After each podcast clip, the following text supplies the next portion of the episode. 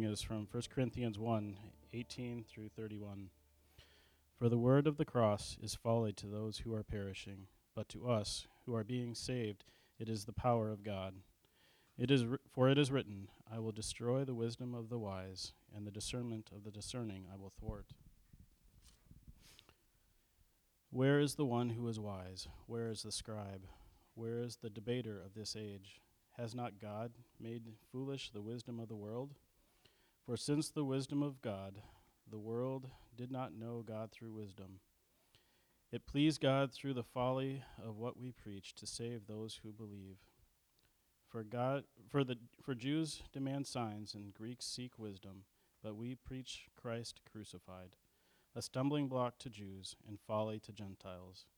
But to those who are called, both Jews and Greeks, Christ the power of God and the wisdom of God. For the, the foolishness of God is wiser than men, and the weakness of God is stronger than men. For consider your calling, brothers. Not many of you were wise according to worldly standards. Not many were powerful. Not many were of noble birth. But God shows what is foolish in the world to shame the wise. God shows what is weak in the world to shame the strong. God shows what is low and despised in the world, even things that, that are not, to bring to nothing things that are, so that no human being may boast in the presence of God. And because of him, you are in Christ Jesus, who became to us wisdom from God, righteousness and sanctification and redemption, so that, as it is written, let the one who boasts boast in the Lord. Heavenly Father, we, we thank you for calling us to you to be your children, for bringing us here together to worship you, the, the one true Almighty God. We pray that you, your wisdom would be, would be preached here from your word, that you would give Mark the words to, to communicate what, what you want us to hear. In your name we pray. Amen. Amen. Well, before we continue in um, 1 Corinthians, um, obviously there's some major events that happened in the world this week. Uh, Monday, with the uh, uh, the war starting between Hamas and uh, the Palestinians and, Israel. Uh, we don't make a habit of talking politics from the front, uh, but I felt the need that we at least need to acknowledge something that we, we so easily forget as the church. One, we hear things like what's going on right now in the Middle East, and we can become afraid, especially, especially if you're reading the news.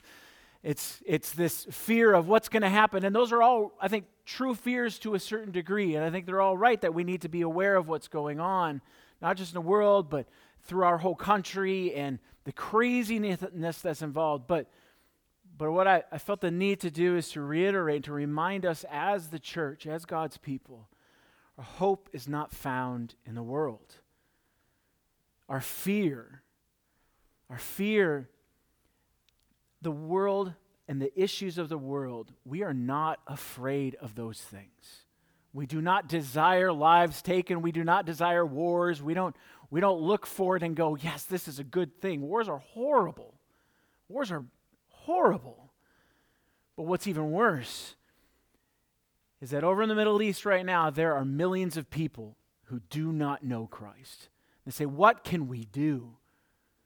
And the, the, government and the politicians and, and world leaders pray for them as they're striving to figure out what's the right thing to do and the right action to take and who do we support and what do we condemn and who do we condemn all those things but as a church we could talk about them we could debate them we can have conversations but ultimately what we stand on is the sovereignty of god knowing you know what god's got this in his hands and that doesn't mean that, then we just que raw, live our life like nothing is going on, but instead to, to focus and to go, God, we trust you.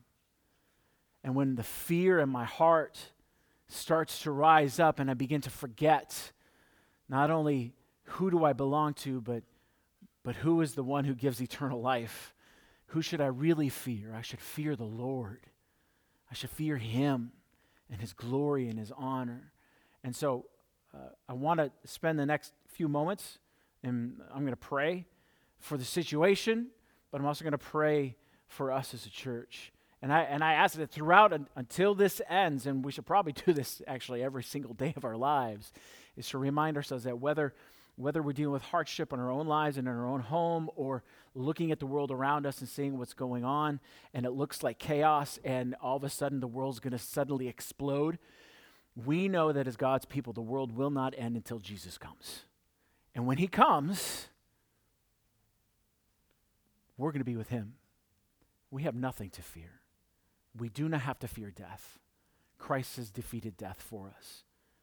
But it is also our responsibility to point people to Christ, especially in such difficult situations that can rise up so much fear in the hearts of people. So let's take the next few moments as I, as I lead us in prayer over this whole situation. Father, when we forget that you are the creator of the world, when we forget that you are sovereign over all things, there is nothing that is hidden from you. You know the depths of the hearts of men. You know, and in fact, you are already working all things for your good, even this situation. We pray, Father, that your name would be proclaimed in this situation. The, the Palestinians, they need your son. Your people, Israel, needs your son. They need to know you, Father. And so we ask that you would soften the hearts of your people. You would soften the hearts of even the people around us in this this world needs you and needs your Son, Father. And so, as your people, may we be the light. May we speak the truth of who you are and your gospel message of your Son to a, a dark and dying world, an unbelieving world that, that fears the future. Help us, Father, to live lives of peace that even when all things are pointing to the end, even when all things point to we should be fearful, that we, we will lay all those burdens at your feet and we will tell people, my hope is not found in the things of this world, but in you. And so we can have peace. God, we ask that you would do your will in this situation. That you would speak that you would work all things so that your Son may be known. God, we ask this in your name. Amen. All right, so 1 Corinthians. 1 Corinthians chapter 1, 18 to 31, a little bit longer passage than what we're used to. Uh, but in the previous verses, 1 through 17, Paul uses his opening words to the church in Corinth to remind them of who they are and to recenter their focus. They had forgotten that they had been bought at a high price when Christ shed his blood upon the cross to redeem, redeem them from the wrath of God for their sinful rebellion against him. They had lost sight of the gospel message, focusing instead on the eloquent speech of those who had preached that same gospel. They were focused on the messenger, not the message. Because those who they said, I follow Apollos, I follow Paul, they were all preaching the gospel message. Divisions and quarrels that had nothing to do with the gospel had formed between the people. Preferences were taking precedent over the truths of God, and in doing so, the church was emptying the cross of its power. Not that the power of the cross is ever truly emptied for those who believe, but the Corinthians were, in a sense, stripping the power of salvation from the cross and then placing it on the eloquence of the presentation of the gospel. I like the way that guy speaks. He, if you listen to Paul, then you truly will be saved. Well, if you listen to Christ, then you truly will be saved. They were placing the power of redemption and salvation in an individual, not the message. In essence, Paul is telling them that they're acting like an unbelieving world, which is why he speaks what he says in our, uh, our passage this morning. He spends the first eight verses of this section comparing and contrasting the wisdom of this world with the wisdom of God. Two wisdoms that are utterly opposed to one another. And in case the church in Corinth didn't understand what Paul is trying to get at, he then uses them as a case study which is just classic Paul. You don't get it? Oh, okay, well, let's examine you. Let's look at your life. His goal in this passage is to expose the church's foolishness and acting like um, the unbelieving world around them. And so, yes, his words are meant to cut deep so that they would turn from their current ways. They're still believers, they're still saved, but they had lost their way, they had lost their focus. And so, these are harsh words meant to cut deep, but they are also words of gentle correction and encouragement towards that church to recenter their way of thinking and acting to be in line with their true identity and worth. As he says at the beginning of his, his letter, you are the church of God. You are his people. He begins verses 18 and 19 For the word of the cross is folly to those who are perishing, but to us who are being saved, it is the power of God. For it is written, I will destroy the wisdom of the wise, and the discernment or the understanding and the insights of the discerning I will thwart. See, the word of the cross is the gospel message of salvation by God's grace through faith in Jesus Christ alone. That word is folly to those who are perishing, to those who are not saved from God's wrath for their sinful rebellion. But, the, but to the Christian, to the believer, the gospel message is the power of God to save them. And again, these are two very different responses to the exact same message. How can there be such polar opposite reactions? Well, an unbelieving world rejects the work of Christ upon the cross because to them it is silly. It is stupid, if you want to put it a little bit more long, uh, modern language. It's unwise. Paul says just in the next chapter, chapter 2, verse 14, the natural person, or the one who serves and is controlled by their sinful nature, does not accept the things of the Spirit of God, for they are folly to him. And he is not able to understand them because they are spiritually discerned. Those things are spiritually uh, discerned, or they're spiritually understood by those who serve and are controlled by the Holy Spirit. To an unbelieving world, the gospel message makes absolutely no sense. The cross is a stumbling block for Jews because how can one who is hung on a tree, who, in the words of God Himself, is to be cursed because he was hung on a tree, how can that man? Who's cursed by God be the Messiah of God's people? It doesn't make any sense. And it's stupid. It's a dumb thing for God to do. And so I won't believe. But for the Gentiles and the Greeks, that would be us, the cross is foolishness. There is no wisdom in the cross of Christ. That was big to the Greeks. What is wisdom? In fact, they would go and debate each other endlessly just so that they can show how smart they are. Wisdom and knowledge were chief among the Greeks. But in the cross, there is no wisdom. Because would it be wise for God to use, wouldn't it be wise for God to use the educated, the powerful, and the influential of this world to accomplish his goal of salvation? And not the death of a criminal on a cross? That's not going to do anything. That doesn't make any sense. You see, it's through the preaching and the hearing of the gospel message, though, that God changes the hearts of unbelievers to understand and believe the gospel.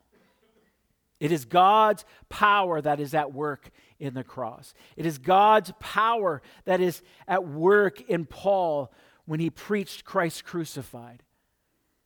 God opens the eyes of unbelievers so that they may understand and believe the gospel message through faith, not works. So it doesn't matter how fancy Sunday morning service is, It doesn't matter how professional the worship team is or how eloquent the speaker is, how hot or cold the room is, temperature wise. All of that is set aside because those things do not change hearts of men. The gospel does. You can sit and debate someone who's an unbeliever until you're blue in the face and then continue to debate them. But if they do not hear and understand and believe the gospel message, if they do not turn from their wicked ways, they will never believe, no matter how eloquent you are, no matter how many answers you give that are correct. they will always find another. Yeah, but, yeah, but, yeah, what about this? Because it is the gospel that changes hearts. It is God through the gospel that changes hearts. See, one of the most beautiful and powerful characteristics of God is that he does things differently from the world. Out of everyone in the world, out of all of the rulers and the kings and authorities, God chose an unknown pagan man to be the father of his people, and his name was Abraham. He was a nobody, and yet God chose him. He wasn't even a, believe, even a believer in Yahweh, and God met him, saved him, and made him the father of his people. Through Abraham's line of, uh, of descendants, a nation grew up, but it was far from the largest of nations. It was far from the most powerful nation. In fact, it was a nation who eventually became enslaved by the most powerful nation in the world at the time. And yet, God chose them to be his people. And throughout the book of Exodus, Leviticus, Numbers, Deuteronomy, he says over and over again that they were a nation. They were a nation that he brought up so that they might proclaim the greatness of his name to the nations of the earth. I did this so that nations may know me. And yet, God is the one who chose them to be his people. Many times, God chose the second born instead of the firstborn, which was totally out of character for the culture of the time. He chose a young shepherd from the fields to be the king of his people in David. He chose a poor and, in the world's eyes, unremarkable couple to be the earthly parents of his son. He used the death of his son upon a cross to become the curse for his people, saving them from his wrath. You see, God has a habit of destroying and thwarting the world's wisdom and discernment by perf- fulfilling his will through crazy, silly, and completely unexpected ways. What an unbelieving world misses is that, and what they don't understand is that God is not a small God. He is not a God made in our image. And he is not subservient to the desires and the wisdom of his creation. Well, God, that doesn't make sense to me. Why would you do that? If you read Job, or you eventually get to Paul in Romans, the answer is um, Who are you again? Are you God? No, I am God. And so God will do as he pleases, whether it makes sense to you or not. What an unbelieving world does not see is that he is not weak and he is not foolish. Because the foolishness of God, quote unquote, the foolishness of God. So, God on his dumbest days, which don't happen, by the way. But if you're thinking from a worldly position, God on his dumbest days and his most foolish of days is wiser than the wisest of men. And the weakness, quote unquote, of God is stronger than the strongest of men. And to drive the point home, again, Paul uses the Corinthians as his case study. Man, I, I, I, I, wish I could have met Paul. That would have been great, but he probably would have been like, let's look at your life, Mark. Um, no, let's go, go look over here. Let's, let's use him as a case study. But Paul doesn't do, he, he says, for consider your calling, brothers, in verse 26. He's pointing back to them. Look, look at who you are. Let's take a deep look at you as a church. According to the worldly standards, not many of the Corinthians were wise, powerful, or of, noble birth. In fact, by the world's standards, they were foolish, weak, and of low social status. But what did God do? He says, He chose them. He chose the foolish in Corinth to shame the wise. He chose the weak in Corinth to shame the strong. He chose the low and despised in Corinth. He chose the things that are not to bring to nothing things that are, meaning that God chose the nobodies of Corinth to shame the somebodies. God chose the Corinthian believers precisely because they were not a people by whom the world would be impressed. Now, why would God do that? Well, thankfully, Paul answers us twice, actually, in this section. In verse 29, he says, So that, remember the connecting words? Why does he do this? So that no human being might boast in the presence of God. God chose a people in Corinth who, according to the world, had no reason to be chosen, so that no human being would be able to glorify and praise themselves for how awesome they were at saving themselves. The Corinthians' salvation, their identity, and their worth were found in Christ and his work upon the cross, not in themselves and not in their good works. It was God who saved them. He says in verse 30, and because of him, you are in Christ. Because of him, you are in Christ. Not because you were so great and awesome, but because he is great and awesome. And because of him, you are in Christ, who became for, uh, to us wisdom from God and righteousness and sanctification and redemption.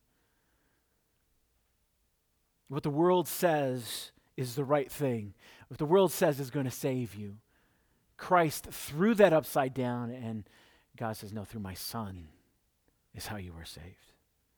Through him. He is your wisdom and righteousness and sanctification and redemption.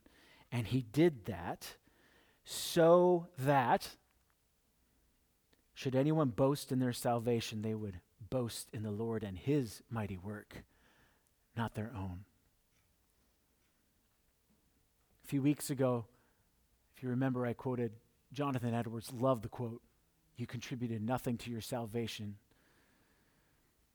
except, except the sin that made it necessary that, that brings home the idea of salvation is through Christ alone.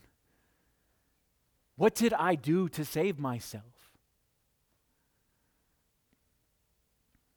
If you want to, I'll give an illustration. So maybe this, this will help. If you're still like, well, I don't quite mean uh, what you mean by this. Okay, so imagine you're in a dark room. Like you can't see anything.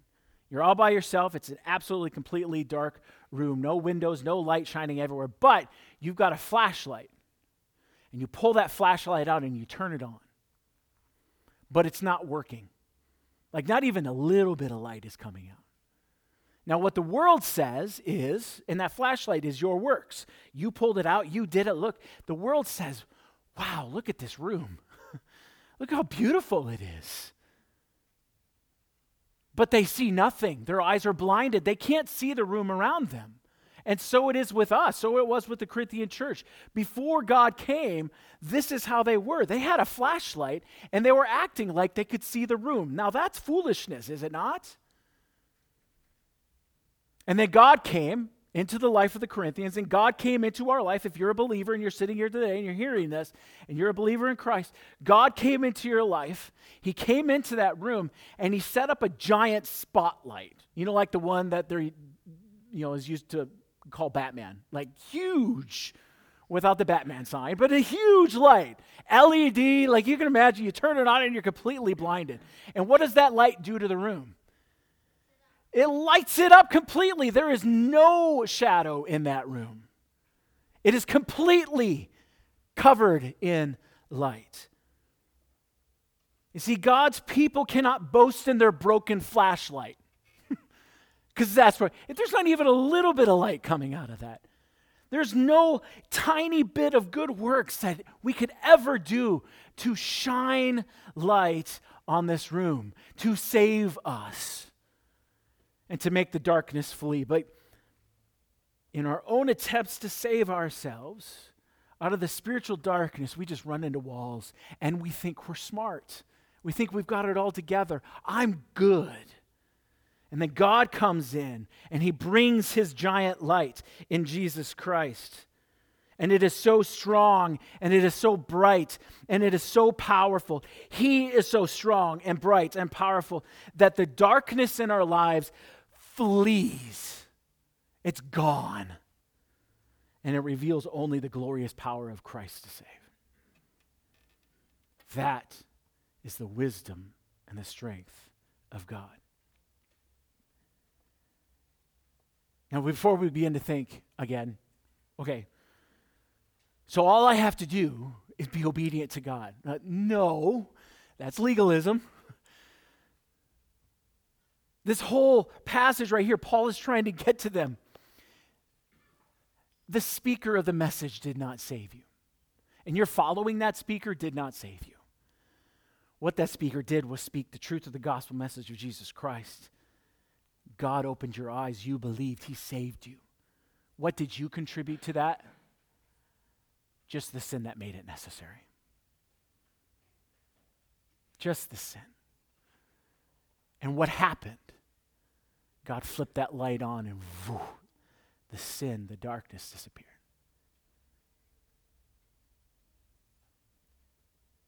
What makes me worthy of being called a child of God? This is what Paul's trying to get at here. What makes me worthy to be called a child of God? What makes us as a church to be called the church of God? What makes us worthy to have our sins forgiven and receive eternal life in the presence of our God? Well, our worthiness, our worthiness is not founded upon any earthly wisdom, any education or degree, any life experience, or any eloquent speech or teaching. Those are all good things.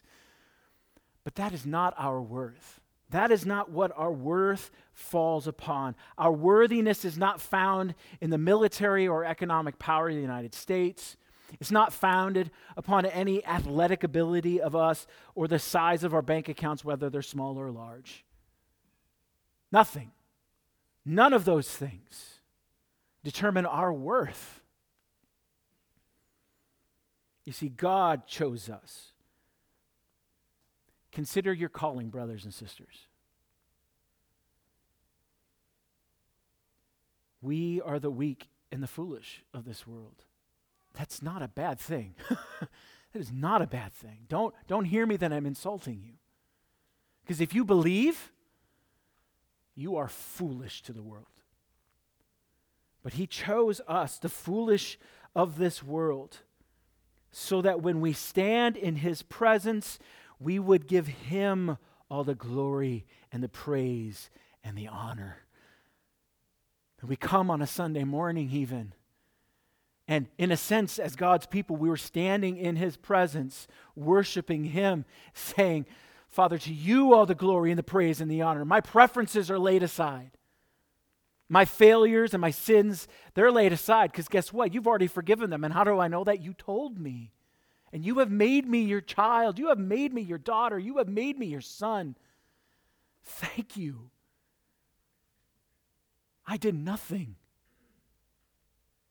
And yet you did everything. My worth is found in you. Our worth is found in his son, Jesus Christ because He is our greatest treasure. He is the wellspring and the source of eternal life of our souls. We are His because of Him. That is the most freeing and enjoyable and joy filled truth of Scripture. But for the wise of this world, for those who reject the wisdom of God as foolish, then hear these words. Know this what you see as weak and foolish is actually God's revealing of his great power and wisdom. The wisdom and the strength of this world cannot save you from the wrath of God. Forgiveness and salvation is given only to those who hear and believe the gospel message. And so, confess your sins. Confess your sins to the Lord. Repent. Turn away from your sinful rebellion to the one who is holy, glorious, forgiving, merciful, the giver of true and eternal peace. Do we want peace in the Middle East? Then they need to turn to Christ. Do we want peace in our own hearts and our own minds? Well, it's something only Christ can give. That no matter the circumstances of today or tomorrow in the world or in our own lives, only then, only those who believe, who are saved by Him, can say, No matter what happens, I will be filled with joy. Because my hope is not found in the things of this world but in Jesus Christ. In our weakness, the strength of God shines ever more clearly to us. And so we ask, I beg you, believe. Hear the truth and believe. And if you're a child of God and you're struggling with your identity, isn't that what our world, it's like really big in our world, isn't it? What I, where, where do I belong? Where does my identity lie? Is it in my wealth? Is it in my sexuality? Is it in my family, my kids? Aria is wonderful. She better not be your identity because she's going to let you down. As we all know, our identity and our hope, all those things don't hear me the things of this world that there's no good in this world. There is, but none of it saves. And our hope and our identity, who we are, is not in what the world says. It's not in what your heart says. It's not in what your mind says you are. It is in Christ and in Christ alone. So when those temptations and those sins come up, we can look, look them directly in the eye and we can just say, You do not define me. You are a liar. And I follow the one who is truth himself. And he says, I am his. And no sin, past, present, or future, will be held against me. I am forgiven.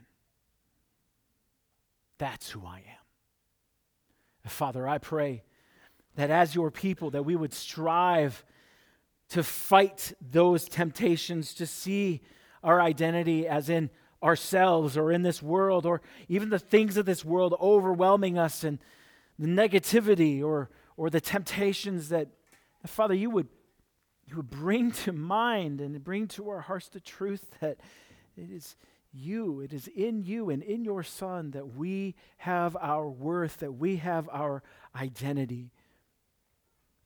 That God, we are nothing without you, but with you Father, we are the, the wealthiest, the wisest, the most blessed people of this earth, not because of us, but because we have the greatest treasure in your Son.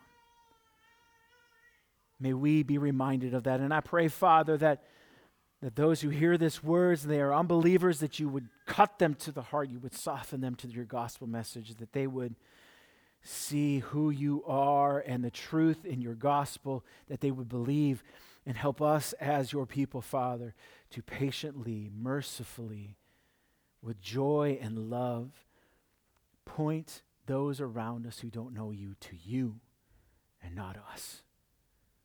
Not in the eloquence of our words, not be able, being able to articulate the gospel in the most perfect, profound way, but just to preach the gospel because it is what changes hearts, Father. Do that through us, we ask.